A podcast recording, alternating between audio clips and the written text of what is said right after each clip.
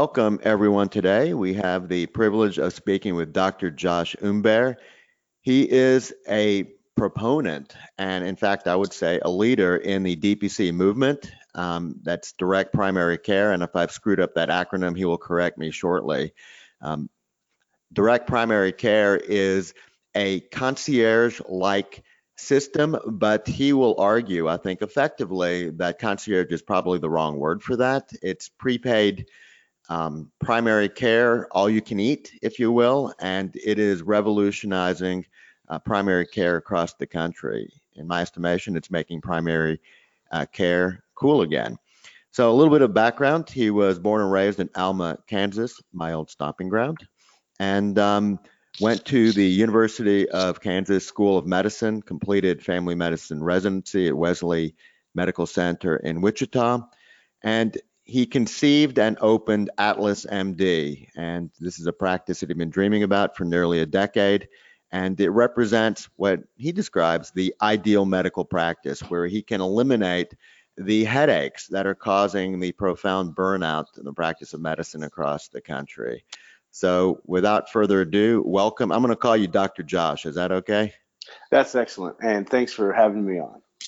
Perfect. So as I alluded to, you're the guy I reference as making primary care cool again. And I believe you're on a mission to transform primary care, not just for you, but how it's experienced, how it's experienced by doctors across the country. And no less important, how it is experienced by patients. And some have described it as concierge medicine, others prepaid primary care, others direct primary care. Why don't we begin with what is the problem you were trying to solve for yourself? What is it about primary care that needed adjustment from your perspective? And did you practice a conventional primary care before migrating into your new model? Uh, so, direct care is uh, the idea that healthcare should be simple. You know, I think most great Silicon Valley solutions end up simplifying things, whether that's Airbnb or Uber or Netflix. But we get into healthcare and it's just this swamp of regulation and paperwork and complexity and, and just kind of grayness. And that's not working out well for the doctors, the patients, the insurance company, anyone. And so we looked at that and said there there has to be a better way. Um, growing up, my dad was a trash man. He's a lawyer now, so I still tell people that he's a trash man. It's, but you less embarrassing. Yourself. Yes, yeah. exactly. uh, so that uh, you know, but he ran a, a fantastic business for 20 years that was very straightforward. You paid monthly, we picked up weekly, and we didn't have to over-engineer that. And then my first experience working for a plastic surgeon as an undergrad doing his insurance billing and coding you kind of saw the sausage getting made. And it was incredibly difficult to get paid for the work that you had already done. And, it wasn't just good enough to be great at your job. You you could be actually bad at being at medicine, but if you knew how to play the paperwork game of insurance, then you would get paid. And and that seemed wrong on on so many levels. So it really was kind of the emperor's new clothes a, a, fresh set of eyes coming and saying, well, you know, this is a fugazi. There, there's nothing real here that that's helpful. So we we started that in 2000 and got to observe other doctors doing insurance-free models for 10 years before starting our own, and said, you know, we don't need to change medicine. We've got great pharmaceuticals and labs and training and, and resources. We just need to change the way we're getting paid for it. Uh, into a way that makes more sense with actually how the consumer wants to buy it. You know, I don't know how many movies I'm going to watch in a month. So instead of going to Blockbuster now and, and paying $5 for a movie and $3 for a late fee, I pay $10 for Netflix once. And, and, now remind everyone who may be listening what who Blockbuster was and where they are today. And there actually is still one Blockbuster left, apparently and apparently thriving um, because there's limited resources there. But yeah, yeah. you know, Blockbuster is the old uh, physical movie rental where you could even rent the VCR if you needed to. Um, but you know, now they've gone the the way of the dodo bird and Kodak because mm-hmm. they didn't see the evolution of their consumer and their business model, and and that's where healthcare was going. Burnt out physicians, uh, 70% of family doctors meet criteria for burnout, and it's just hard, if not impossible, to provide really good, empathetic care to patients when when you're burnt out yourself. Right. And for as long as I can remember, I've loved family medicine. And for that same amount of time, I've been told family medicine is going to die on the vine. It's going to be replaced or it's unnecessary, increasing paperwork, declining reimbursements. It's just unsustainable. And we didn't believe that. We thought we had the bones of a great model. We just needed to rearrange them. And uh, not that we think insurance is bad. Uh, I love my life insurance. I just never want to use it. and that's why it's and you don't, you don't feel che- you don't feel cheated if you don't die, correct? Right. No, exactly. And I'm not asking my life insurance to pay for groceries and clothes and and and everything else that makes life possible. So we said, well, how do we you know uh, eliminate the need for it? How, how do we mm-hmm. you know start from the beginning again and say insurance is for expensive things that don't happen often. You know, my house doesn't burn down very often. Mm-hmm. Um, but the self-fulfilling prophecy is well meds are expensive because insurance is expensive because meds are expensive and we, one of the realities we realized was no we could go to the same manufacturers and wholesalers that the pharmacies do and i can get a thousand blood pressure pills for five eight ten dollars just depending on the medicine when it becomes under a penny a pill insurance again not bad just irrelevant for this case it's, it's essentially car insurance I'm not asking Geico to pay for gasoline or oil mm-hmm. changes or windshield wiper fluid. And there's really there's no additional value to them trying to help with that. And if we can make a blood test, uh, an A1C to see if you have diabetes, it's two dollars. Go cash price, it could be two hundred dollars. Well, and what are people paying through insurance if they even know? I mean, we, we've gotten so used to paying for everything through insurance. It's almost like the heroin model in healthcare. It's hard to extract people from something that they've been used to getting for what they perceive to be as free, but nothing is really free. Right. It, the the momentum of the status quo is is impressive in healthcare because the the car insurance analogy is always so uh, poignant. Is you you couldn't take an, a car insurance agent and try to sell them car insurance that's built like healthcare because that's not how they're used to buying it. It wouldn't make any sense. Mm-hmm. But then a health insurance agent can go and sell you the same, you know, illogically flawed type of insurance and and we we crave it because and I'll blame doctors rather than insurance companies or, or other groups. We're the gatekeepers of care. We're the providers of care.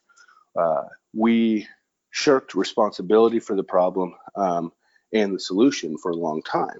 If we take that responsibility, we can take ownership of the solution and say, all right, do I really need $150 per visit?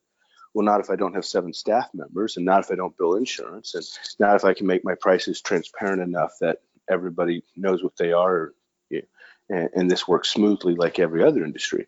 And not if I bring value to my patients. If I can save you $100 a month on your medicine, then my you know ten dollar a month membership for kids or fifty dollar a month membership for adults is is a savings.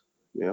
So go into the pricing of how you do that, um, because the pricing is really attractive, and with your pricing, you're still able to make um, a significant profit. So you win, the patients win, and you've been you've been educating them in the process. Yeah. Uh, so we decided after looking at all the different types of models uh, the concierge model being the high-end 25,000 per person per year type model, um, or the fee-for-service model, which is more affordable but problematic because you just don't know how much time you're going to need as a patient.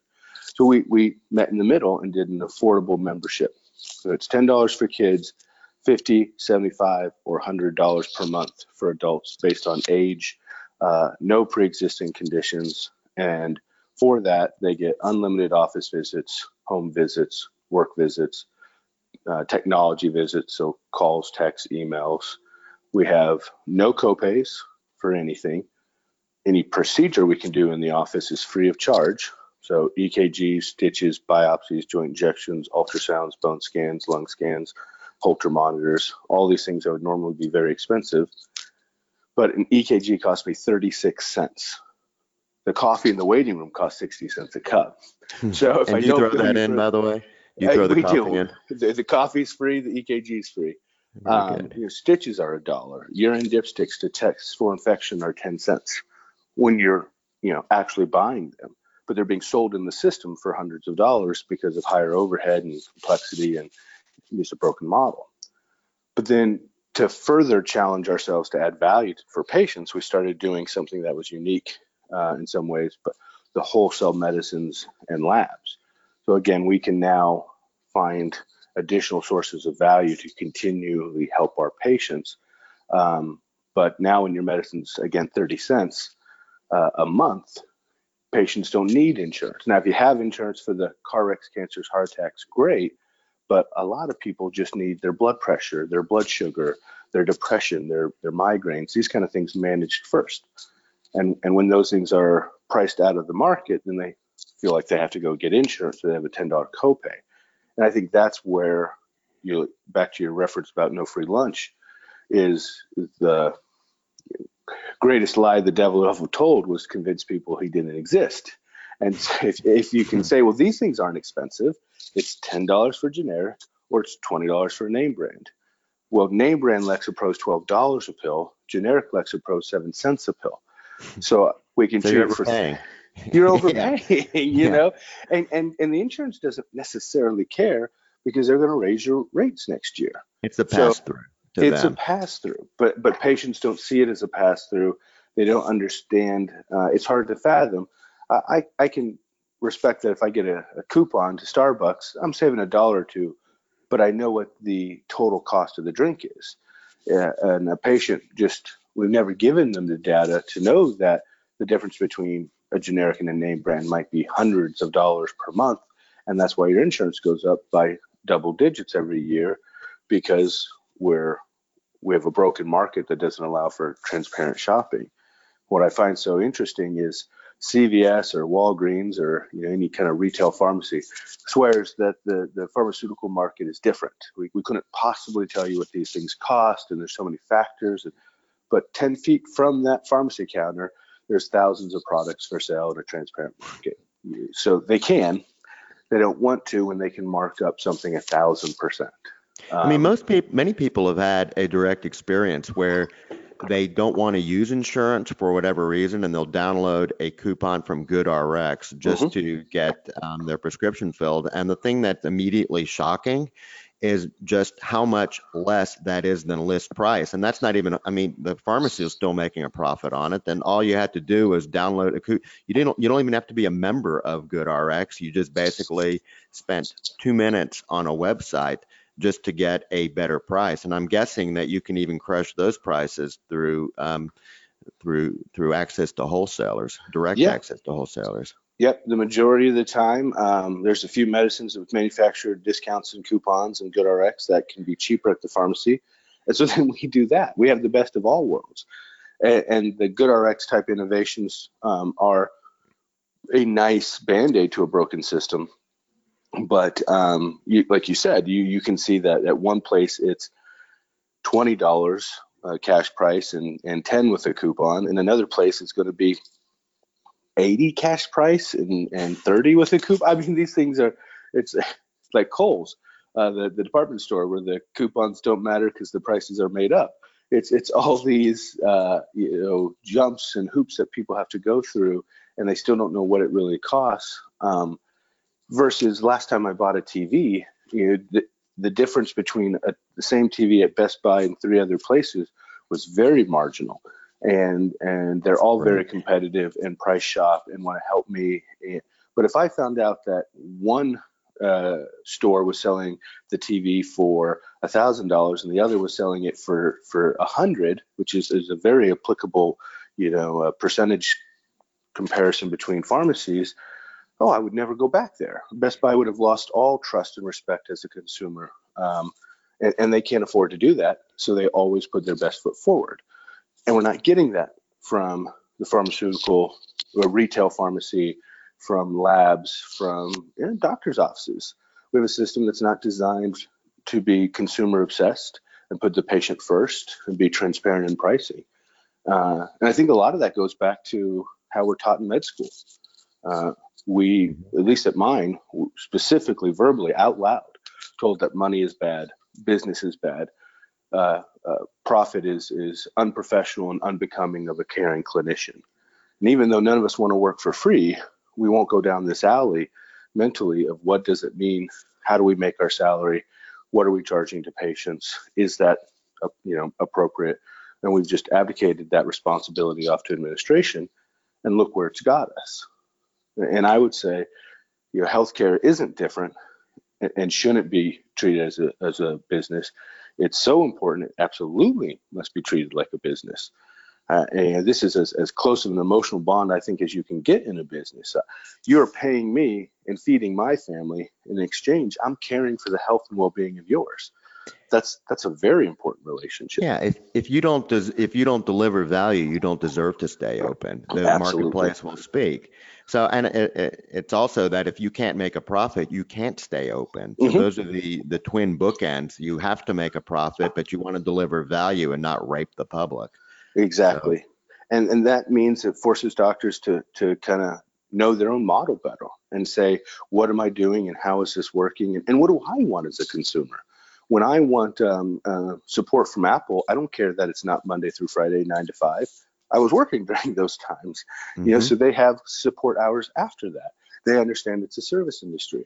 And, and when we're working with patients and an insurance model, we we sort of learned helplessness style. So well, I can only do what insurance will pay me for, and and, and my oath be damned.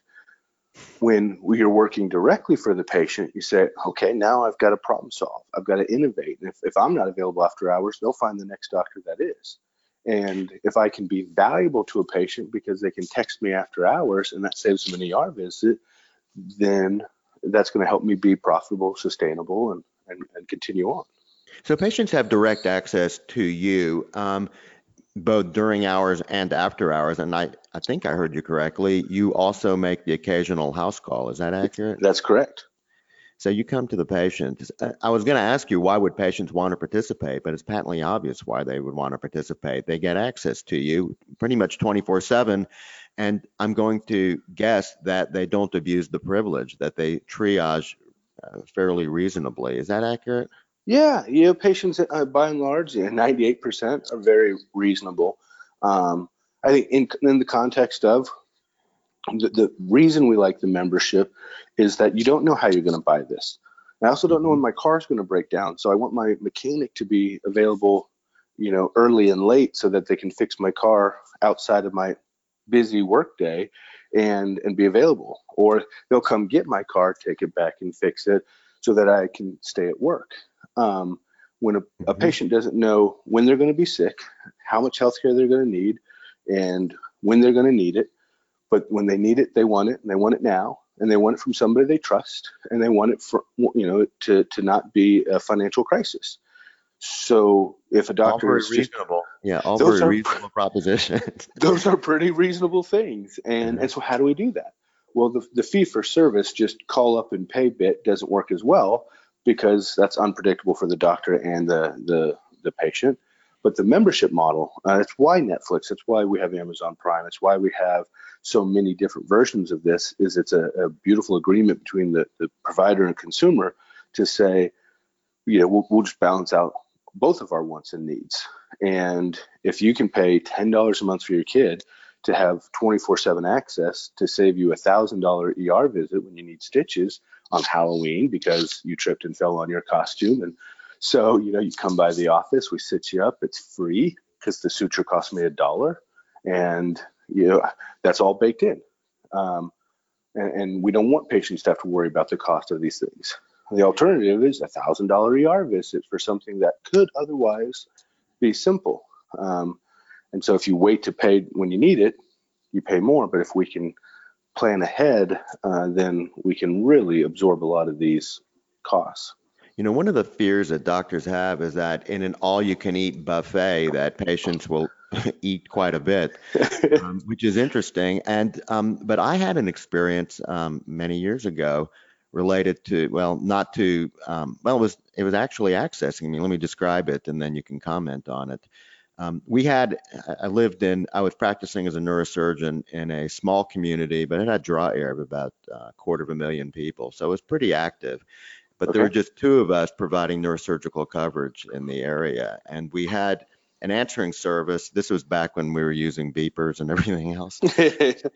Yeah, so we had an answering service that was just absolutely horrible. I mean, they were beyond horrible. So any, anyway, one day I was, um, I just wanted to swim some laps. I gave my beeper to the lifeguard and I said, look, I'm going to swim some laps for 30 minutes. Um, I told my answering service if there's an emergency in the next 30 minutes, call me. The um, the lifeguard will tap on my shoulder. I'll get out and I'll tend to it. So I I did about two lengths in the swimming pool, which would be about 50 yards. I get a tap on the shoulder.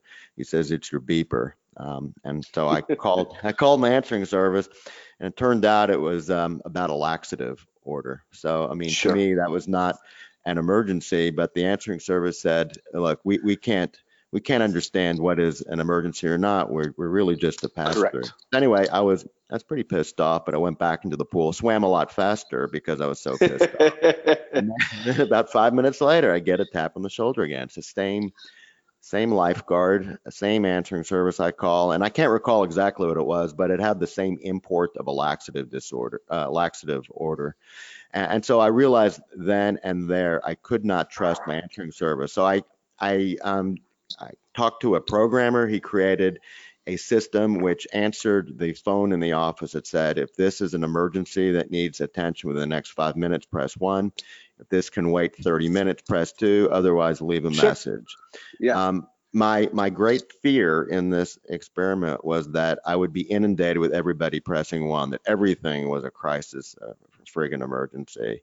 Nope, patients were great. They triaged themselves great and it was a wonderful um i mean not everyone you know um sometimes the patient's scared and they really don't know but more often than not because you're in a trusting Exactly. long-term relationship they tend not to uh, be it, you know it's like going to a restaurant if you go if you go back to the same restaurant over and over again you're not going to beat up on the servers if you only go one time well then you then you may but um, if you're going to go back and forth, you tend to treat everyone with kindness and respect. Has that been your experience in terms of the all-you-can-eat model of primary care here?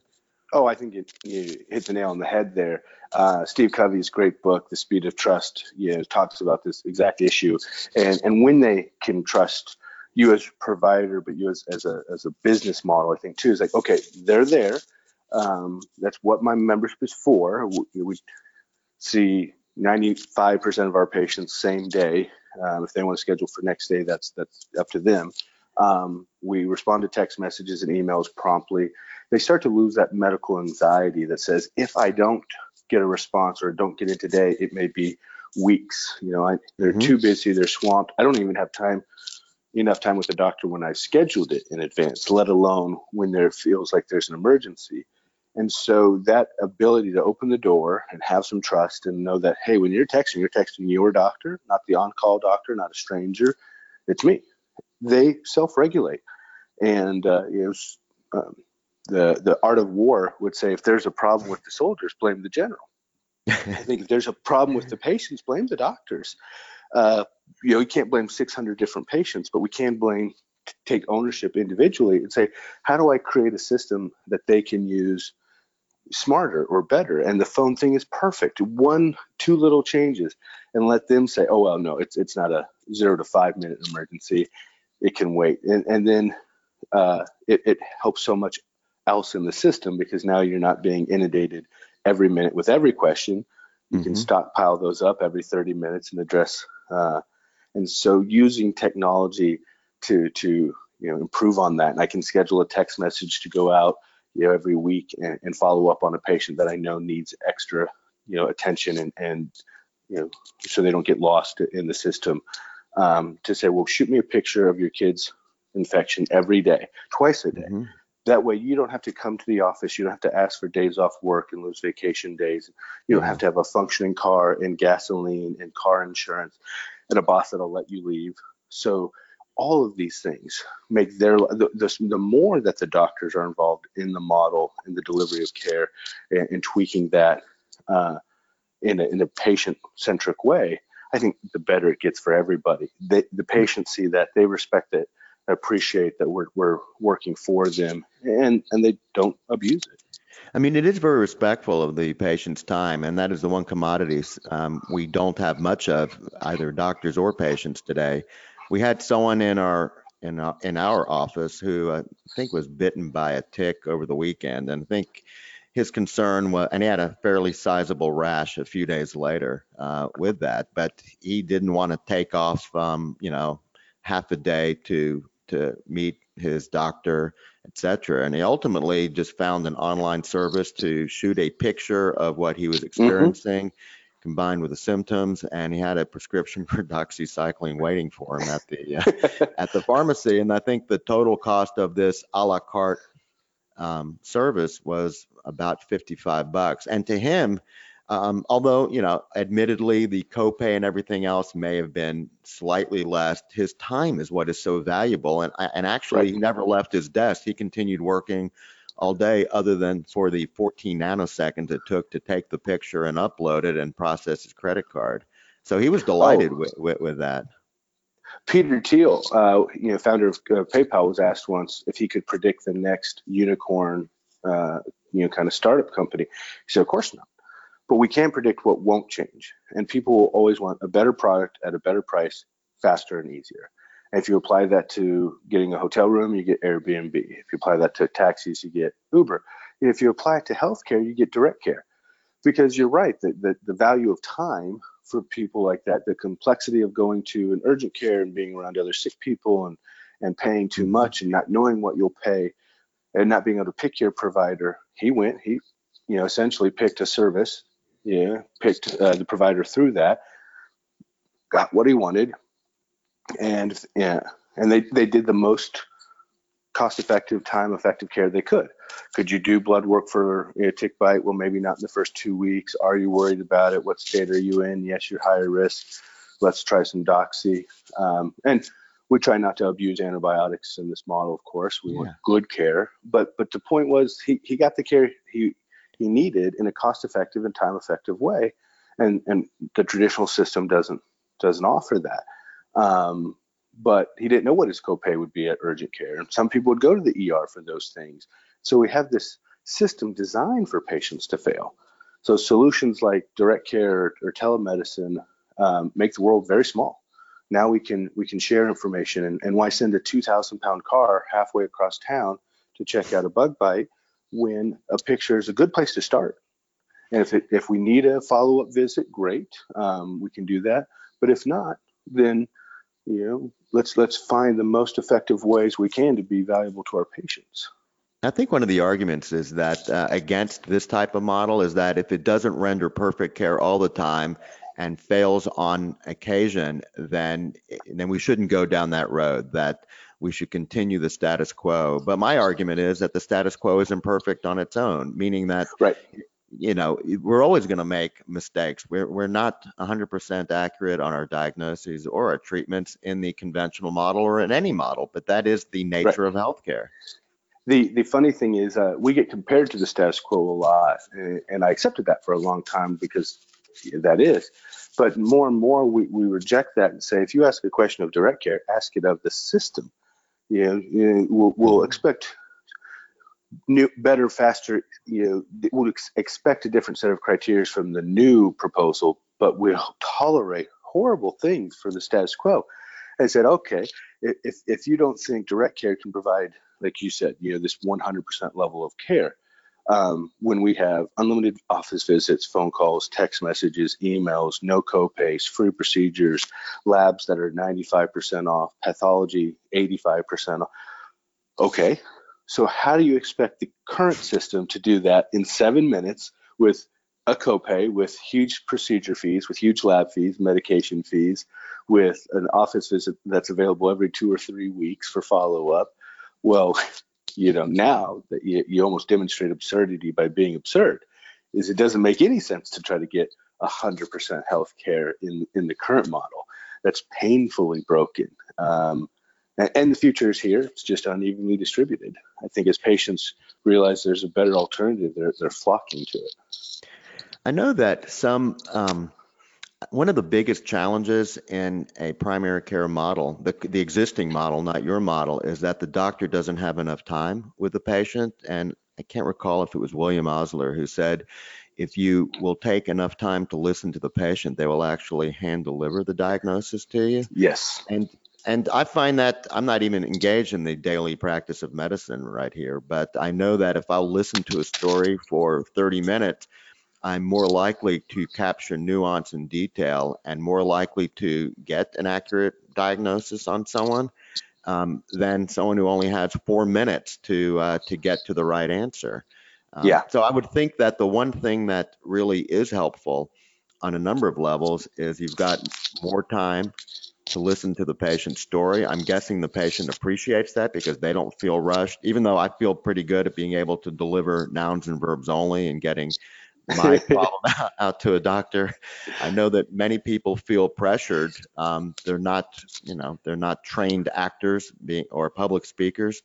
And so Yes. they, they don't get it and they feel shortchanged with the doctor with one hand on the door. And I know that can't be, that can't feel good for the doctor when, when they know they also have a waiting room full of uh, 25 people and they've got to go through the same exercise over and over again just to get through the day.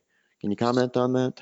Oh yes, it was Osler who said that, and I, I completely agree. Is uh, this is like baking a cake, and, and a good cake's going to take 30 minutes, and you can innovate all around that cake and maybe speed it up a little bit, but it's going to take the majority of 30 minutes. To, to try to bake the whole cake in four minutes uh, is not going to be a good result. Uh, not now, not ever. And you know, we take a, a very rigid system, ICD-10 and CPT coding and, and all these kind of just numerical type things, and then we apply it to the messiest of, of possible scenarios, which is the patient. Yes, if a doctor has a thousand patients, that's a thousand different people and personalities and, and probably 2,000 different ways of utilizing the healthcare system depending on if they're sick or healthy. And if they're healthy, they're more comfortable waiting a little while. And if they're sick, they need it now. And they're, they have anxiety and depression. And so you're going to make someone sit in a stressful waiting room, leave work on a day they didn't, nec- you know, they may not have been ready to, uh, to come in, wait for the doctor, and then pour your heart out in, you know, hopefully under four or five minutes so that I have a couple of minutes left for charting and, and explanation and throw a medicine at you. Um, and we expect that to go well uh, every time. No, I mean it, it's mathematically impossible. There, there's a great book, the um, uh, the Master Code, I think, uh, about uh, Master Algorithm, uh, about computers and whatnot, and they use a, a math reference that to get a hundred point zero percent chance that you'll have two people in a room with the same birthday, you need 367 people. Right. To have a 50% chance, you need 23 people. So this idea that we're going to a doctor is going to schedule 30 people a day, they're all going to show up on time, ask only the right number of questions, be an easily solvable problem, get their answer, um, be okay with one or two minutes of, of Q&A, and then leave on time with nothing else going on every day for a career. That's it- Yeah, it's zero. mathematically impossible. It's zero. But the so it's a it's a it's a messy system. We we can't engineer it. We have to be flexible enough to allow patients to show up early, show up late. Why do they show up late? Because their boss grabbed them on the way out. They hit a light. Life happened. Um, and then when they're have a uh, it was a personal example, a cancer diagnosis, and they sit in the parking lot for 25 of their 30 minutes because they're too afraid to come up to their appointment Right. because they know it's coming, you know, and then you have to be available after that. And sometimes you can be, and sometimes you can't. But on average, we see six people a day, not 30 people a day. So we're allowed to be very flexible. And if you don't show, that's fine. If you need to text me or email me, all of these things blend into a richer, easier, more patient-focused way of accessing care. Um, I don't think I'm a good enough doctor to do it in four minutes. At this point, we're used to giving them 30 minutes and walking through. Okay, you have heartburn. All right, is that related to anxiety, depression, insomnia? What's going on? What's your stress level? You know, what have you tried? What's not working? Any constipation? You know, and just working through like, okay, well, I think your best heartburn medicine is, is a depression medicine because of the connection between serotonin in the brain and the stomach. But you're clearly, this is a stress ulcer, and and you're you're depressed, and it's manifesting as that. And we wouldn't have gotten to that until the 20th minute. So Um, no, health, good healthcare often to feel empathetic, thorough, uh, patient focused. It, it takes the time it takes, and every patient's different. We just will never be able to over engineer that part away. Yeah, em- empathy definitely takes time. You can't deliver empathy on demand in four minute aliquots. I don't see that happening. Uh, I think I think that's a formula for burnout. Let me change gears right here. Um, and I'm I'm kind of dating myself a little bit, but when I went to medical school, my tuition, believe it or not, was three hundred dollars a year. That Oh, I hate you. I know. th- th- those are the good old days. Um, and, but that didn't include room and board. That was just the tuition. Oh, um, so well. consequently, I, even then, I still took out loans because I had to live. Um, I had, um, you know, I couldn't live in a tent, so I had to get an apartment and everything else. But um, that price has clearly gone up, and I know that many primary care doctors today graduate uh, from programs with with the same debt as specialists, and so this incentivizes um, people to take or graduates, recent graduates, to take a higher paying specialty, even when their heart is really focused on doing primary care. Talk a little bit about how your model bridges the gap in pay between, uh, well, bridges a gap in career choice and pay. How is it that primary care doctors can make enough to pay their bills, have a satisfactory career, a career that they want to do, and not be forced to do something they, they don't want to do? Right. Uh, you know, we all start off with lofty goals. Uh, you, we, we get into the love of medicine from science or people and, and that, that humanistic side of us, and then have to learn the science side and then get through training and everything. And then once you, you're that deep into it, you, you, you see the sausage of healthcare being made. You say, well, the primary care docs are overworked, burnt out, unhappy, no passion. I may have loved the idea of it before, but I, that's not a path I'm going to intentionally follow. If I've done this much work, I might as well give myself the opportunity to specialize, to maximize my potential benefit for myself and my family. And although I might say love the idea of family medicine, I can also like the heart. I can also like the lung um, or a procedure. So they, they'll they'll make these very, I think, logical trade-offs that that anybody would um, to have the best of all worlds if possible. And now I think what we're seeing is even the specialists are burnt out. Is it used to be you know great to be uh, a dermatologist or something. It probably still is, but it's getting harder all the time as Medicare cranks down on things and insurance doesn't want to pay for stuff and patients have higher deductibles. So uh, that that burnout is real everywhere, and it feels very counterintuitive to say I'm going to do less and make more, A- and that's the bit I don't think we appreciate because we don't study business. Um, we're, we're idiot savants. We know medicine really well but every year I get, you know, Apple delivers me the option for a better, faster, stronger phone with a brighter screen and a longer battery life on a thinner battery. And those things should be incompatible, but they find a way. Steve Covey's book, The Third Alternative. And, and I think that's what healthcare really is. It's a third alternative to no insurance or insurance is let's do this differently. And if now in this model, we have one full-time nurse for every two physicians, uh, and the standard would be five to seven staff.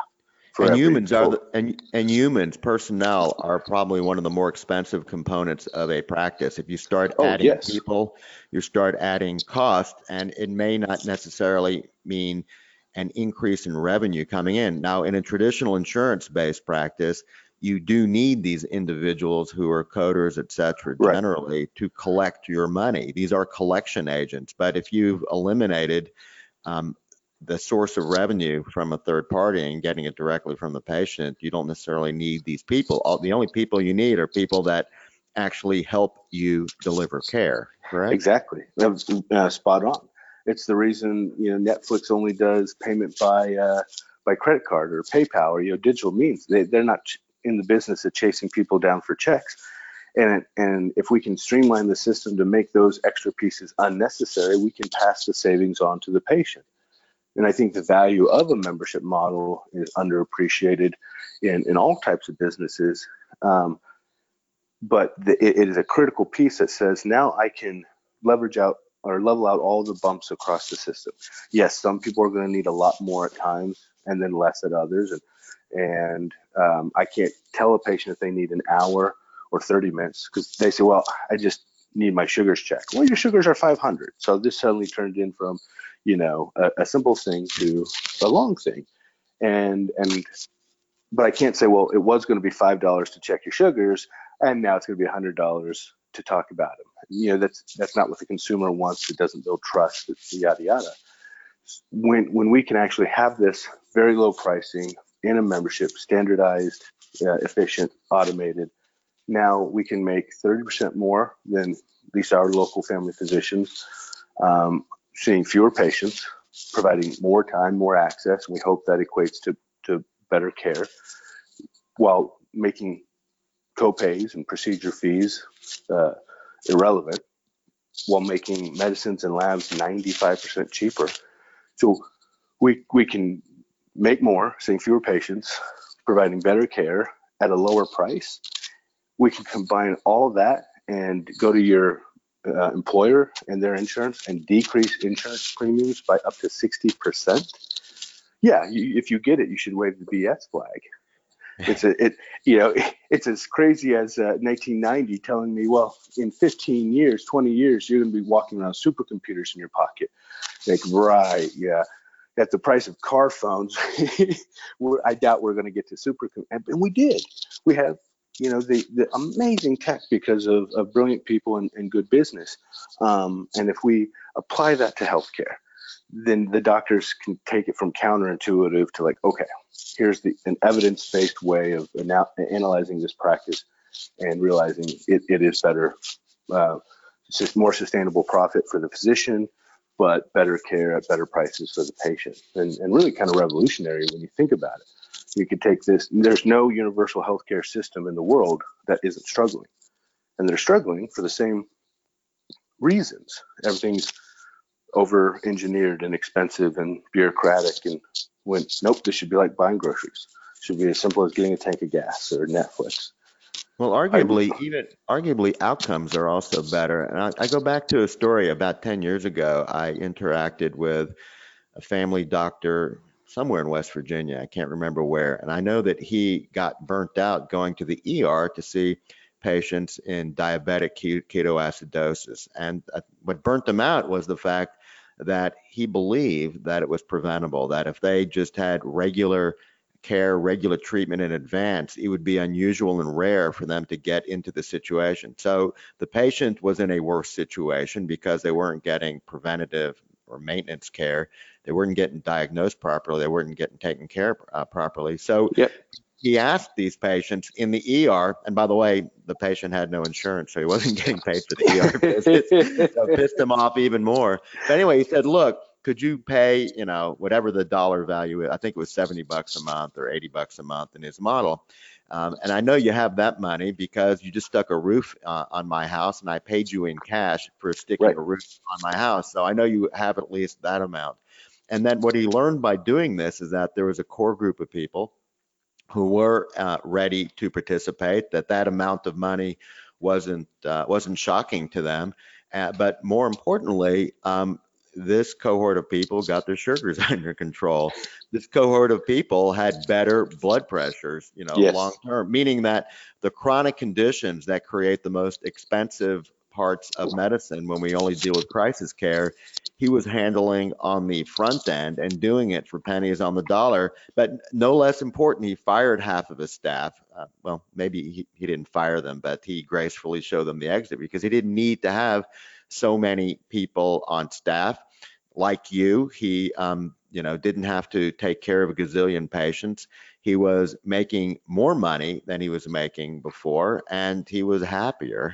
So yeah. uh, I'm, I'm guessing that is the model you are propelling. Is that That's right? That's the model. You know, Silicon Valley would say for a startup, do less and then obsess. And I think that's what we're doing. We're instead of taking care of 2,000 patients just briefly, superficially, scratching the surface in seven-minute visits, let's take care of six, seven, eight hundred very thoroughly. All your access. You know, if you need anything 24/7, start here. And if you need more advanced care, great. Uh, we got breast cancer chemotherapy for a woman for six dollars a month when she was quoted almost $700 a month at the pharmacy with her insurance. And so if if we have that ability, um, let's do it. Let's utilize it instead of taking the doctor's valuable time, uh, invaluable time, and plugging away on insurance forms that aren't saving hundreds of dollars. Let's incentivize them to spend time obsessed on the customer and and say, okay, I'll find your chemotherapy wholesale. Um, I had a, a college age student uh, with a brain tumor. She had two neurosurgeons, a neuro-oncologist, a social worker at the hospital, but we found her chemotherapy for $1,900 for every six months versus $26,000. All these different examples of doctors just taking time and focusing on the patient, not the paperwork, uh, is is really what is so you know groundbreaking. Um, now, not everything is not everything is primary care. So uh, we'll use the brain tumor as an example. Let's say someone shows up, they have a headache. Uh, I'm guessing you have access to lower cost scans than um, than you may otherwise get. But now you've got the diagnosis that you've got a a, a large meningioma in the left frontal lobe. Um, that's going to freak the patient out, of course. Yep. So they're going to depend upon you to uh, initially say, what is the import of this? And likely you're going to want to make the contact to a specialist. Do you have access to, um, and I mean, is that, do you do the baton handoff and help oh, them yeah. through that process and find, find someone that you believe is talented? I think the more the patients get thrown into the traditional system, the more they bounce back to us and say, well, boy, I got 10 minutes with the oncologist. I didn't get all my questions answered. Okay, let's let's mm-hmm. see what your questions are. What can I answer? What's above my pay grade? What do I need to call the doctor back about? But sometimes they're just so raw. Well, well what do eosinophils mean? Right now, they don't mean anything. Mm-hmm. Okay, we, and you don't need right. that answer from the oncologist. I can help with that. Um, you or, can translate then. So you may yes. actually be the translator. You may be the go-between to speak to the oncologist to get the meat uh, the meat of the message, and then ultimately the patient's going to come back to you anyway because you offer time. Right. And um, even though the the patient's not divorced from the oncologist, they don't necessarily have to be entirely dependent on that one physician for everything and every need. Right. We still have the, the system at large available to us, and um, and it's it's an incredibly good system when you know you need it, just overpriced. But for certain things, again, insurance is the best way to purchase it for expensive and rare things. That's why we have homeowners insurance and life insurance and and and these things. Um, so we, we want both of these. You know, when we talk with insurance companies, and, and we do regularly, they don't get it at first, which is understandable. But when they do, they say, "Look, I want you to sell me insurance I never use." That's the best mm-hmm. insurance. That's how Warren Buffett gets rich. Life insurance is the longest term between pay in and pay out, and he knows that, so he can use that money to invest and grow and leverage time. Um, so we want insurance that's a few hundred dollars a month for a family, not a few thousand. And they would still cover the car wrecks, cancers, and heart attacks because those are statistically rare. And even when they're expensive, the, the volume of spreading that risk out over a, a large population makes it okay. But then if you could make chemotherapy, and that's I think that the kickback we get, well, you're a family doc, so that's checkups and stuff you don't treat cancer. I may not treat the cancer, but I lowered the chemotherapy cost by twenty-four thousand yeah. dollars. So that's well, not un, yeah. Yeah, uh, you participate in, in, the treatment yeah. of cancer, meaning that you are um, you are part of a system in terms of delivering care, even if you're not the direct person delivering the care. You're able to help solve a problem that likely the oncologist wouldn't spend a whole lot of time um, helping the patient with. I mean, you, right. the, the, problem for the patient is more than just a health problem. Once they get a diagnosis of cancer, they don't know if they're going to live Are they're going to drain the family finances. Will Junior mm-hmm. be able to go to college? Is, is Junior be able to go to college or Dad going to live? I mean, that's a trade-off. That sounds horrible. And who wants it to is. make that? Who wants to make that decision? But it may not be a binary decision. It may be that hey, if we can find you cheaper medication um, junior can still go to college. I mean, that's that's right. not a bad outcome. In fact, I would argue that's delivery of value. And I would, yeah, I would, uh, you know, extend that a little further to say we we can't expect insurance to do that until the doctors innovate, because until the doctors take ownership of this, insurance is a payment model. they they um, they aren't licensed physicians or pharmacists, so they actually don't know what the wholesale price of some of this stuff is. They're a participant in a broken marketplace as well. So you know, the, the physicians have top level access to everything down. We have to be at this front of the war, innovating and, and working and finding lower costs and, and helping out so that insurance doesn't pay as much, so that your premiums aren't as high. So now instead of spending $1,500 a month, which is more than my mortgage uh, on health insurance, that, that, we spend about 600 on health insurance for a family of five. Um, you, you have you know anywhere 800 to $1,000 back in your pocket every month. Uh, that's life changing for 95% of the, the country you know that yes. means you still have the the cancer coverage you need if you go to the hospital but you're paying a few hundred dollars for it and you have more money to invest in junior's college fund and your doctor is going to help you get your chemotherapy for the cost of a latte a month cancer will always be scary it'll be a whole lot less scary when you know it's not going to financially it's physically ruining you and financially ruining your family's future. So the business argument for the patient would be direct primary care for frequent, um, predictable, likely needs and catastrophic insurance coverage for infrequent, um, financially devastating conditions that most people don't get. But if you get, you want to make sure you're taken care of. The blend of those two is likely lower cost and more satisfying to the patient than in, you know, getting uh, everything insurance plan. Is that Right. correct? I think so. It's an evolution, you know, that now has a few moving pieces. The simplicity that was, I take my Blue Cross Shield card anywhere in the healthcare system, and I pay a copay, and they take care of the rest. Kind of worked 20 years ago, but even in the 90s, we were fighting about the broken healthcare system. So um, we need to get back to a more logical system if that third party payer worked, not just to try to hate on them, but we would see it at the grocery store, in the gas station, and at the department store, and everywhere else in our life. But I'm it, trying it, to get, I'm trying to imagine getting pre-certified to fill up my tank. Oh, it's hilarious. Yes, you know, and and and your you know State Farm would tell you which gas stations you can shop at and and, and how many you know gallons of gas you can get. I mean, is Exxon is Exxon in network? Is that where you're going with that? exactly. well, you have to get pre-qualified for trips out of town, and yeah. And this doesn't cover other drivers in your car or rental car. I need a referral from Ford to. Uh... That's exactly it. Yeah, uh, for my mechanic. Yeah, and and he's not open on Fridays, and I have a business. You know, so yeah. When you hear um, about it that way, it does sound absolutely absurd. And these these are just half of the fights. I mean, when I talk to physicians, it's it's fights with insurance companies, pre-certification, um, electronic medical records that are designed mostly for reimbursement and are not readable by the average doctor for the right. average condition. Oh, yes. Maintenance and certification, medical politics. Uh, these are these are a lot of headaches. Um, I'm guessing you've now divorced yourselves from at least some of these, correct? I would say all of those uh, effectively. You know, because now our judge and juror is the patient. We have to provide good, cost-effective care to them. Um, and that doesn't mean they're happy all the time. Um, I've never been happy when a cop gave me a speeding ticket. but we don't judge, Why not? Uh, cops exactly because I was speeding. Um, yeah. You know, so so there's sometimes we, we don't judge. My accountant, I tell him every year, I've got two goals: one to pay no taxes, and two not to go to jail.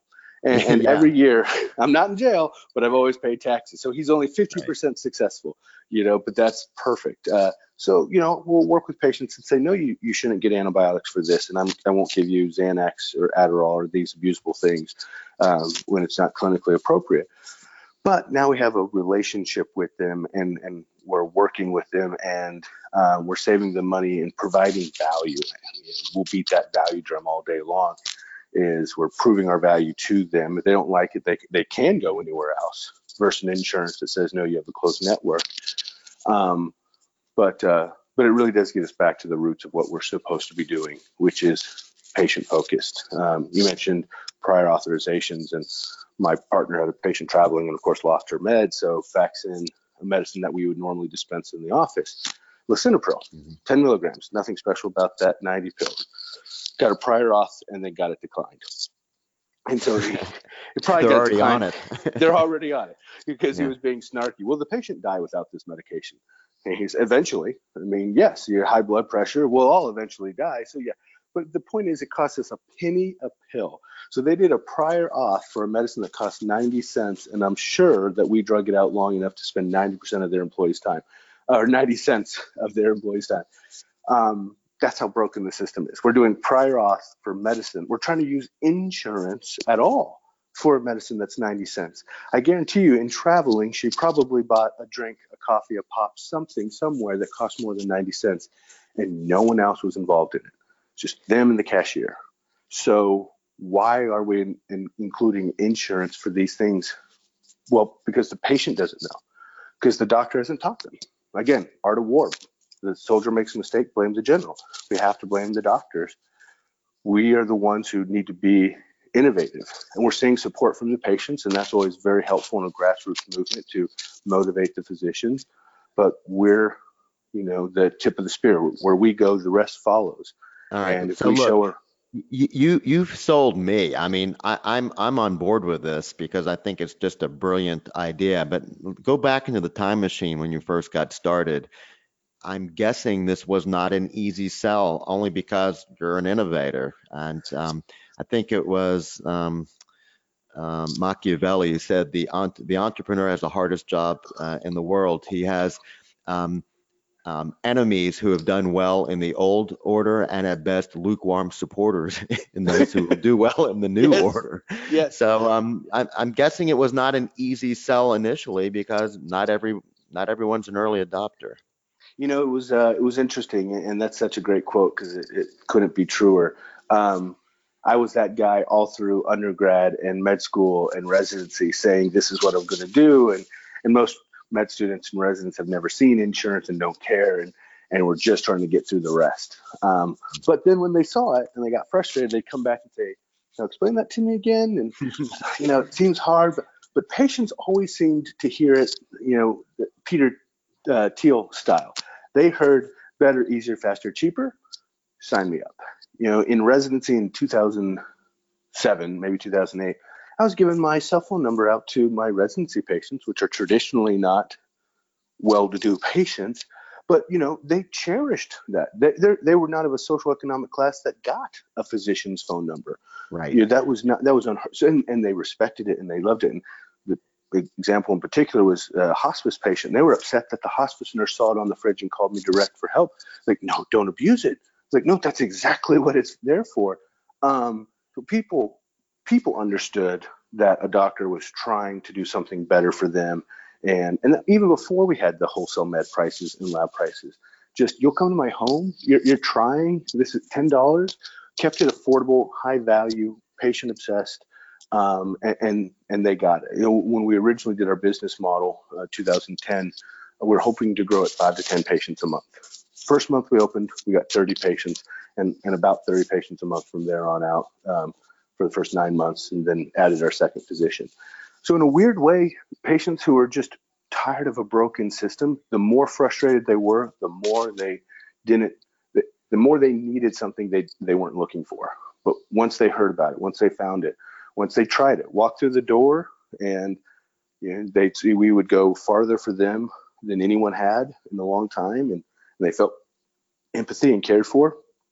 And the funny thing about that is, you know, the um, Seth Godin type, you know, Purple Cow marketing stuff, they they told everybody, yeah, this is. Uh, the, another book, Contagious: Why Good Ideas Go Viral. Um, it was so interesting, so new, so exciting that they had a little golden ticket that no one else had. Um, I, I think you know, they were our, our best marketers and salespeople. So just by doing really good work, the rest followed. Doc, doctors were much harder to convince. Um, you know, Wichita, Kansas is home to some very famous rich people, and the, the physicians heard concierge medicine, and that you're Mhm. here to uh, skim off the top and leave the rest of the system a bit more broken for the rest of us. Um, but when they heard $10 a month for kids, unlimited home visits, work visits, office visits, yada, yada, they maybe didn't understand it, but it was a lot harder to argue against um, because, okay, that's not the concierge elitist tens of thousands of dollars model that I, I was expecting. Um, I heard And- one and- person describe it, it's concierge medicine for either the middle class or the indigent, meaning that it's Yeah. affordable concierge care. You get concierge service, um, but you know, it, it, anybody can do it. It's doable.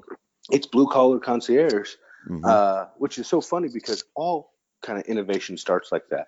Airbags were originally only in high end cars, and now they're standard in, in all cars. Um, the best phones, early phones, were only available to the wealthiest, and now homeless people have 7% of uh, uh, homeless people have a phone. May not have a phone plan, but they can get on free Wi Fi and stuff. You mentioned indigent care. I would say this is the best way to care for indigent people because um, a system could pay a flat membership. They tend to be mobile. They, they don't participate in normal life the same way. A homeless person is not going to walk into a pre-scheduled appointment at a doctor's office if they haven't showered and, and, and you know been cared for. So they get left out of the system. So we, we physicians have to innovate if they're going to find ways to care for those different populations. Um, and often it's not going to be through a standard insurance model. So, you know, the thinking that got us here is not the thinking that'll get us there. Um, but the problem is we've made physicians very good rule followers. We're Stepford wives. We're, we're very good pre-med students, med students, resident, interns, residents, junior partners. Before you know it, you're 45 years old, bef- and no one's We're taught you actually. Yeah, no one's taught you leadership skills or innovation skills, um, and you've got a mortgage and private school and a and a car, and so you're not going to try to rock the boat too much. So I think that's like the key reason healthcare is so slow on on some types of innovation. Is this model being taught to residents so that when they leave the program, um, when they leave the training, and I recognize business is often not taught in residency programs, you just kind of go into the real world and hopefully figure it out. But Mhm. it seems like um, there would be some benefit to at least having a one day in service on various types of models and how to how to get started. How is it that you could open up your own DPC practice on day one once you graduate? What does it take to do it? What are the moving pieces? Is that is that taught anywhere? It's starting. Um, we do all of the consulting for free uh, for for physicians. We're passionate about this model. Rising tides raise all ships. All of our stuff is available online, free for docs. Um, but lots of doctors in this movement are doing things like that. We're all just so happy to be here that we want other people to be happy and, and to join. Uh, there was uh, American Academy of Family Physicians just had a direct primary care summit and had a scholarship with for patients or uh, residents to join. I think we had 30 uh, med students and residents, which is great. 10% of, of the total attendance. Um, Benjamin Rush Institute is an excellent group that's that has sent me to you know, a few dozen med schools uh, and residencies to talk about this model uh, and other physicians. So there, and I think now we're getting to the point where students and residents are requesting information on this. Um, they don't really care if it's insurance or direct care. You know, they're they don't have a dog in that hunt yet, but they do know they want a better lifestyle, less stress. They want to use technology. They want to avoid insurance headaches. So uh, that tide is turning. I think the hardest part for a graduating resident would just be how to market and get your first few people in the door. Because, like you said, word of mouth. Once once you get started, others will follow. It's just getting your first few patients. But it may be the same problem um, in the insurance world, meaning that how do you get your first few patients when you graduate? It's unless Well- you join an established group. I think that's the learned helplessness of we run to safety and security. If I take Blue Cross, Blue Cross will send me patients. Mhm. So look, we got through all this and it was risky. Um, let's let's push a little harder. Uh, I love a book, The Richest Man in Babylon, and you know basically says you know get diamond advice from a diamond guide. Get get good advice from people who have done what you're looking at. And and no offense to attendings, I've had amazing attendings, but they're very good in the academic setting. They're not diamond guys. They're they're something else. They've never run a business. They've never done marketing. They they haven't experienced direct care. So often they'll provide advice that's counterintuitive to residents because the, the attendings haven't experienced the business side of this, um, the financial side. Uh, well, look, if you moonlight hard and you you work, you'll be fine. Um, and if you provide really great value, patients will find you. They're, if it was hard when we started 10 years ago when no one knew what this was, and there were maybe five clinics in the country doing something like this, um, now we, we opened 23 clinics, 22 clinics in May, 13 in June, and we've opened 10 so far in July. It's growing, and, and we're probably only 67% of the market. So um, it, it's going to get easier. Uh, if you build it, they, they will come. So you think the hardest part may even be behind it? I mean, um, I mean, how does one open a DPC practice if they've just graduated? What are the things they need to do? What do, what do they prioritize in terms of making this happen? A stethoscope and an, you know, and a, an exam room. I mean, uh, and a shoestring, uh, because we are lucky. We we are the talent. Um, you can surround yourself with a lot of bells and whistles and, and a nice office, waiting room, and a coffee machine, and and That's staff. not necessary. You're saying. It's it's not a it's not key and critical to success. And you can start lean and and humble. And, and when you're a resident who's used to making forty or fifty thousand a year, you you can make that pretty quick on a smaller number of patients, and you can build up to more, or you can moonlight, and or you can get a little bit of a loan. And you know, I, I'll pay more in taxes most years than I'll pay in med student loans. So, so, and I think that's where Mhm. sometimes bad financial advice from attendings or s- school systems that are just not part of the private world, they, they hyper focus on um, the, the, the med student debt. That's the least of your concerns at, uh, overall. So, know, most businesses, the, uh, I don't know if you've seen the iFixit chains for smartphones and screens and stuff. It's a hundred thousand dollars starting fee just to get into the the franchise there. So a lot of businesses spend a lot of money to get started.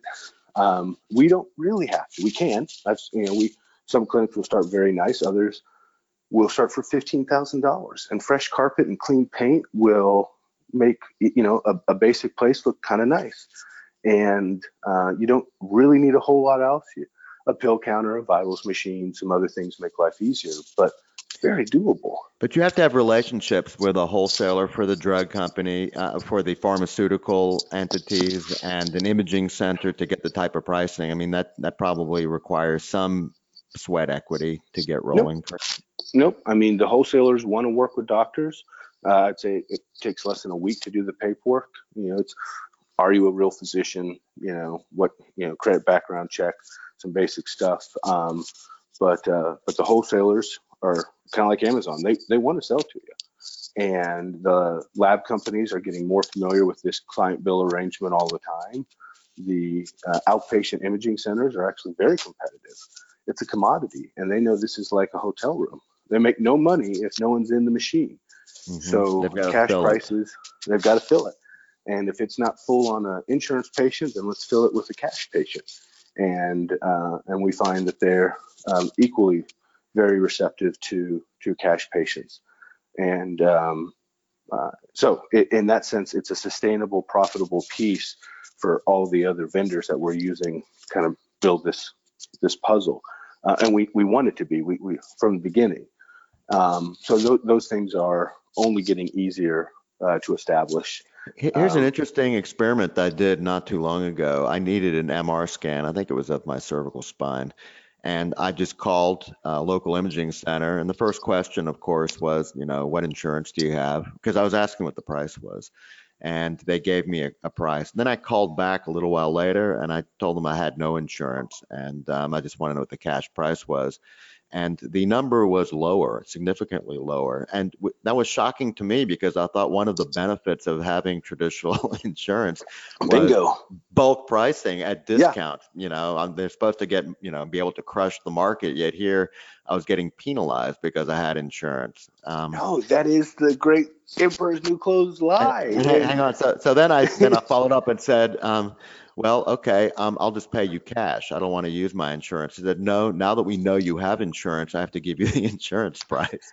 Well, Um, so oh, point of education, uh, the HITECH Act allows patients to, um, for quote privacy reasons, choose to use their insurance if it's better, or choose not to use their insurance for privacy.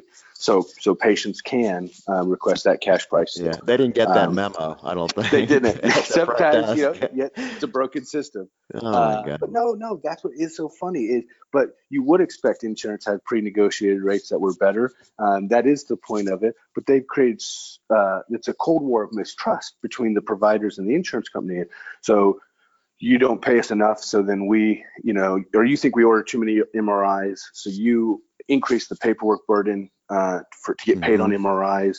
So then they We they raise the price of first. MRIs, and yeah, it just keeps going back and forth, and you This is never all see giving that. me a headache. Uh, just listening to this. You need an MRI, yeah. Yeah, I, I hope it's Yeah. something other than herpes encephalitis. So. One So can listen- only hope. One can only hope. So I know that, uh, okay, so we talked about graduating residents getting into DPC. What about for people in established insurance practices? I'm going to guess that uh, they believe it's it's a scary proposition to to shed um, the insurance world, something that they may hate, but it's familiar.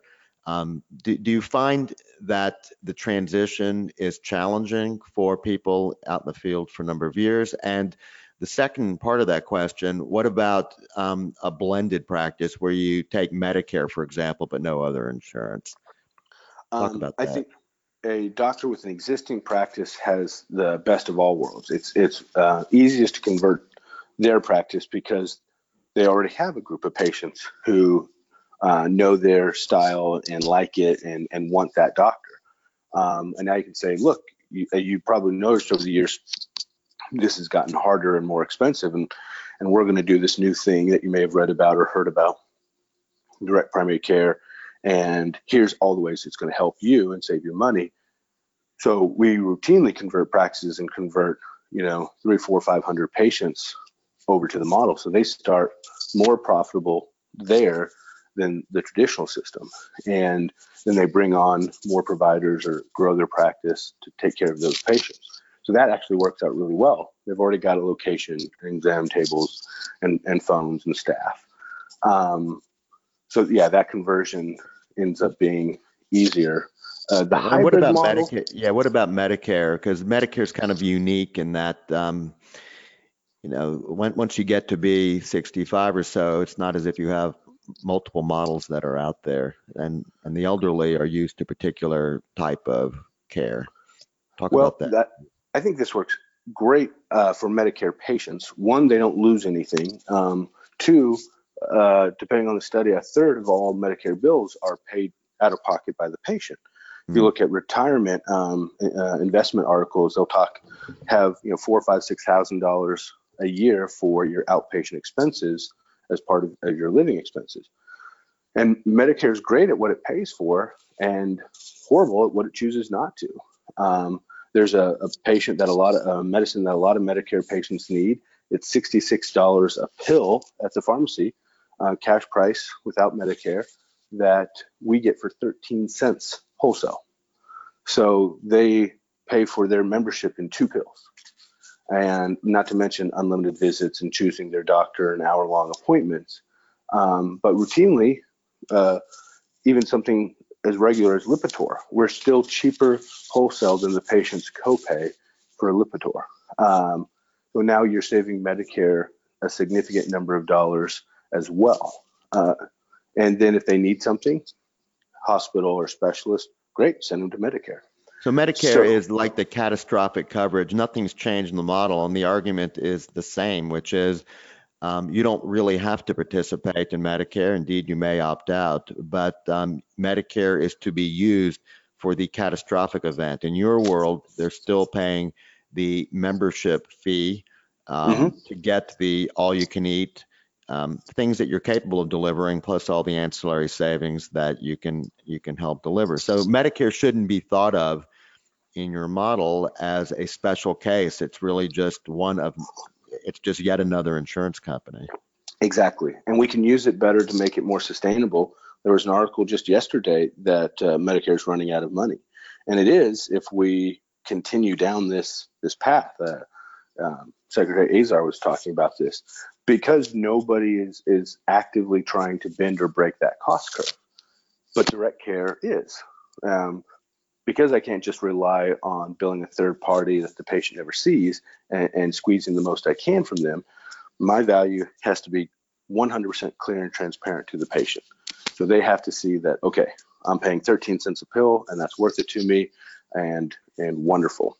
Um, or it's okay that um, I would normally have a $20 copay, but it's free, but I get an hour and this doctor will pay attention to me and treat me like an individual, not like a Medicare number. Um, and they'll call, text, email me. I still have access to them if I'm traveling. And, and I think we, we lump all Medicare patients 65 to 105 one group. And your, your new baby boomers aren't tolerating the poor customer service that you know, maybe some, you know, Octarians are. And they speak back. They, they, yeah. they speak back. They're, still working. They're active. They're this is you know 65 is is the new 40. So they're you know they're texting, they're emailing, they're they're engaged, and they want someone that's engaging back with them, um, and that ultimately saves Medicare. Uh, I'll take it one step further, and this help would be perfect for Medicaid. And plenty of studies show that basically any financial model for for paying for healthcare, private or public, um, uh, lives and dies on a, a solid foundation of primary care. If you don't have that, nothing else works. Um, we can do the most number of things at the best price. So then uh, Medicaid, state of Kansas was paying $400 a month for pediatric seizure medicine, generic Keppra, that we could get wholesale for $12. So why is CVS or Walgreens getting $388 every month when the Medicare recipient, the poor at-risk individual, is because only getting 12 because yeah. they can. Because uh-huh. no one else is stopping them because we, doctors aren't engaged in competing against them working on value for their patients. And so i'll tell the left or the right that this is a perfect model. I, I can't double the, your budget for medicare because most states are out of money but i bet you i can double your purchasing power. So you can take care of more people more often at a lower price which means fewer taxes and, and ultimately better economic growth for the state. State of Kansas paying $54 a month for adult diapers that we could get for $2.10. It's broken. I mean, the, the most powerful argument is you can take care of more people. Um, yeah. So if you've got a bigger budget, you can take, well, actually, it's the same budget. You same budget. the same budget and you just deliver. Let me ask, I mean, you, it sounds like you have a reasonable relationship with insurance uh, carriers, but I, my my limited experience with just a handful of DPC doctors, they were early adopters. They didn't have such a great relationship with insurance companies because I believe they they viewed DPC as a threat. I don't know why, but they viewed it as a threat. And they filed, believe it or not, they filed a complaint against this mm-hmm. this doctor's little practice stating that because he was collecting a membership fee, he was engaged in the business of insurance. Yes. Um, and because he was a, a quote unquote insurance company, he needed to be regulated as an insurance company with minimal capitalization requirements of anywhere between a quarter of a million, a million dollars, paperwork, submission of rates to the Department of Insurance, blah, blah, blah. I mean, this was patently ridiculous. Um, and that was 10 years ago. I guess did you ever experience that? And B, has the world changed? And C, why would insurance companies ever view this practice as a threat? It seems ridiculous. Yeah, that, I think that was actually like 15 years ago, and they ultimately they only investigated and then closed the investigation when he went from billing on the first to the 31st. and so yeah. uh, it was brilliant. Like, well, if you bill on the first, you're somehow an insurance company, but but not on the 31st. So uh, so you're talking about prospectively or retro, quote unquote, retrospectively. Well, uh, that was uh, that case, and they said, well, you're an insurance company if you're billing before services are rendered, and that's mm-hmm. not the legal definition of an insurance company. Um, we've come a long way since then. I think a lot of it, the insurance frustration, again, I'll put back on the physician, is when this was concierge medicine or insurance-free practices, private practices, uh, late 99s, 2000s uh, and just getting off the ground, it was, you know, damn the torpedoes because we're going to take insurance down. They're wrong and bad and evil. And we didn't appreciate the business model in its full complexity. Is uh, I, I can use cash for almost everything around my car, but if I get in a car accident, you know, or hailstorm, I want insurance for it. Um, again, same thing for my home or, or other stuff if it's really expensive or potential for expensive things, insurance is a, a good and appropriate tool when used correctly. But there's a reason State Farm doesn't sell um, uh, medical health insurance because it's not really insurance. Uh, it's not an actual ter- actuarial table that they want to Mhm. participate with. So when we came along, we said, look, we want to create enough value that they want to work with us, uh, preferentially over the status quo, because we want them to say that they make more money at a lower premium and get more market share by working with us because we're out competing CVS and Walgreens and the lab and anyone else billing insurance is looking for as much as they can possibly get and we're looking for how much we can save the patient we want to appropriately align the incentives. So it's you know essentially uh, you know, patient physician employer insurance company the government They're all on board now. they're they're all on board. I mean, to that credit, it, um, and it took Starbucks 17 years to get 17 stores. When we started again, there were less than five doing this model in 2010, and now we have over a thousand, 1,200 practices doing direct care. And we got to the executive order uh, the end of June that specifically stated direct primary care will be, uh, you know, uh, NH an IRS approved expense. That's an unheard of. And when you Uh, say expense, you're, one of the things you're relating to concerns health savings accounts, correct? Right. The IRS have been very quiet on uh, a key question. Uh, can patients use their health savings accounts for the membership? Mhm. And by all interpretations of the law, yes. But uh, the bigger the employer, the more likely HR is to get a little anxious about that Um, because the IRS just never said yes. And we're working hard behind the scenes to fix that and say, okay, well, let's educate the IRS and insurance companies and Congress about what this is and why it's not an insurance company for all the various reasons and how this is good for everybody. This is no one, left or right, is against more affordable health care.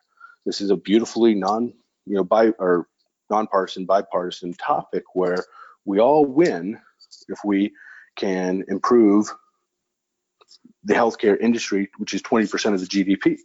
And uh, um, so, but it just it takes a little bit of time to grind through that process. So this And, is a uh, recent political victory for you, or for DPC, meaning that what was previously ambiguous in terms of the membership fees for a DPC practice now is explicit, that it is considered a um, a legitimate uh, expense as it relates to healthcare. And so if you have a health savings account, you can feel free to use whatever money you have parked into a health savings account to pay for these membership fees and have money left It's over. Sounds It's like a little funnier because we've been doing it this whole time. Yeah. thousands, tens of thousands, hundreds of thousands of patients have been doing it every month for, for But now 10 you years. know. Now but you know. now, now it's going to be we're 99.9% done because uh, the executive order tr- told Treasury to to uh, make it official. They have 180 days. They haven't done it yet, but we suspect they they will soon. Uh, We uh, look- from all of our yeah, Yeah. Day 179, you'll get a draft. and well, uh, 180 days is December 22nd. So I suspect we'll we, we don't want to do it. In the, uh, the the hotter the presidential campaign gets, the the more people want to avoid putting themselves into it. So I suspect a, a Friday um, release in, at a boring time. Um, but uh, but thankfully, the Treasury's uh, you know been very uh, gracious to listen to us and answer our questions and let us answer their questions and and they want what's best for America too, uh, and what's best for patients. Right. So you can start chilling. so. You can start chilling the champagne. Just don't uncork it quite yet, right? Yeah, so no, I think yeah, we're we're got the foil off, the buzzer's about to ring. We're putting on championship hats. we're just waiting to to have it all official, um, and and it'll be great for for patients everywhere. All right, so we're we're running short on time. I'm going to do a, a a giant move from DPC to just your personal life, um, and I'd like to I'd like to well the reason I I want to bring it up is because on your website you say that your eldest child was born with Down syndrome, and this is a fact that's important to you. It's on your website. To know you is to understand this is a part of your life. I have a son with pretty severe autism and medication resistant epilepsy, diagnosed at the age of three. And that was definitely a radical transformation for my life, uh, my wife's life, my daughter's life. Um, so I like to think we've adjusted and adapted. And, and honestly, right now, I can't imagine our lives without him. Um, just talk a little bit about your son and how his diagnosis changed your life, changed your priorities, and how this potentially interacted with your professional decisions. Sure. Uh, actually, it was our first daughter, uh, Caitlin, and uh, we had her when my wife, a month after my wife graduated nursing school, and I was in fourth year of medical school. Um, and it was uh, completely unexpected. Um, but you, there's that initial shock, and for us, we you know gracious. It, it lasted a day or two, and we had some health concerns, and we spent a few weeks in the ICU. But you get over that, and you say, "Hey, this this is it. Um, we'll make the best of it, and we'll, this will teach us something new, and and we'll grow into it." And like we talked about, there's a a great uh, poem, "Welcome to Holland," and I think it just beautifully summarizes this, but but the situation for lots of patients who see their life going describe the Welcome to Holland because I've read it and, and actually turned me on to it and I really like it. But just give the briefest of summaries as to what the Welcome to Holland is. Yeah, you know, it's a tearjerker for any family that's kind of gone through something like this because it it hits it so well. But the idea that your whole life you've wanted to go to Italy, your friends are in Italy, Italy's amazing, you can't wait to experience it, and and you land in Holland, and it's it's just different. Holland's great, and there's a lot of people in Holland who love being there but it's not what you were expecting. It's not what your friends get to do. And so um, you, you, you change perspectives and you realize that uh, Holland will be great if we lean into it and, and make it great and um, and find the things to love and cherish about this. And so Caitlin is uh, wonderful, uh, not without our challenges, but we I think right. it's given us a, a richer view on life.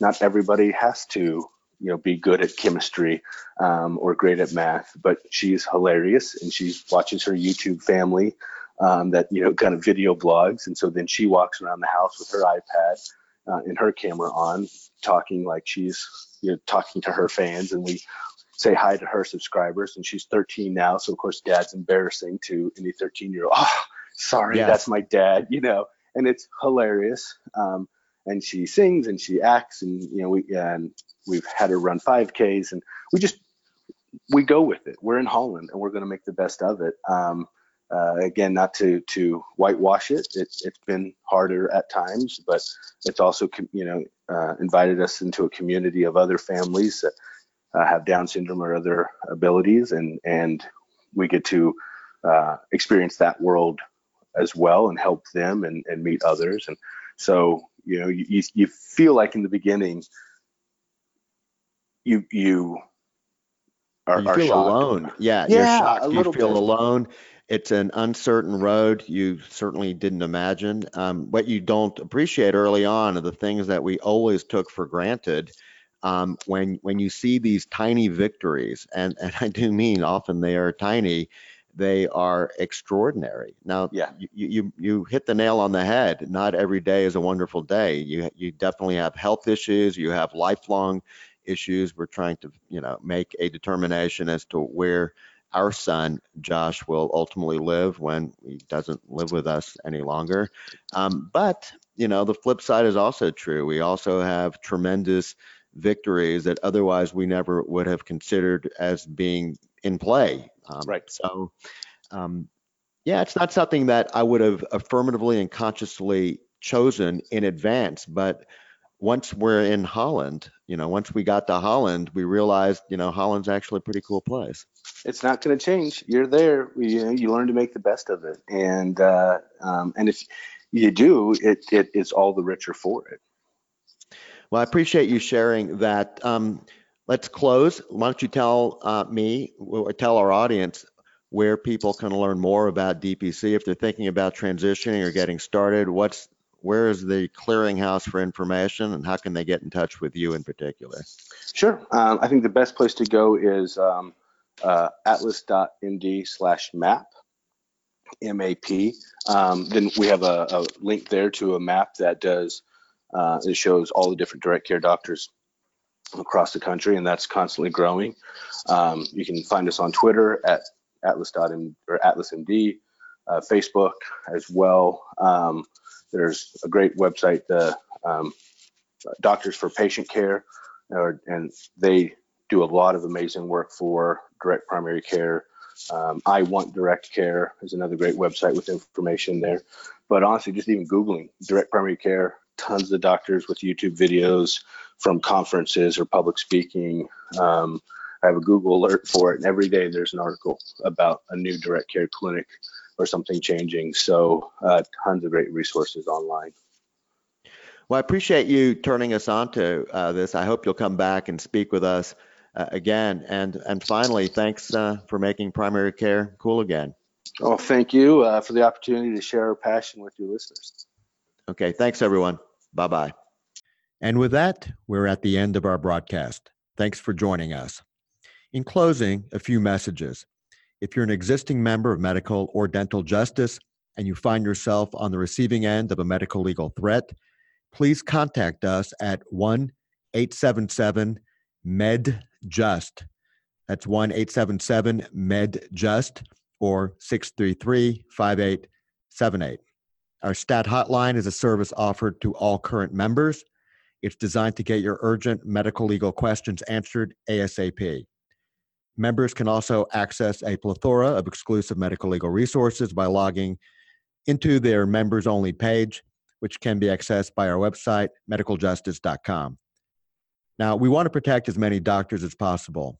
If one of your colleagues is in trouble, please refer him. When a current member of medical justice refers a colleague and that colleague becomes a member, you both receive a month of free protection. To refer a colleague, write to us at infonews, that's I N in Frank O news at medicaljustice.com. That's infonews at medicaljustice.com.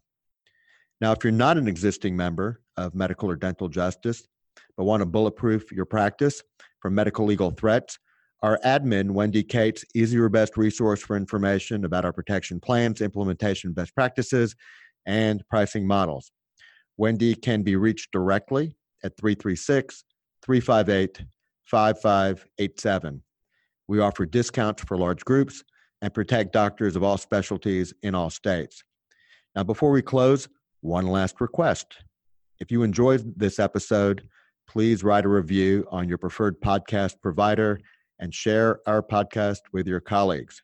Reviews help maintain our podcast visibility, which in turn helps us reach a broader audience. This helps us protect more doctors. Thank you for joining us this week. We hope you'll join us on the next episode of the Medical Liability Minute.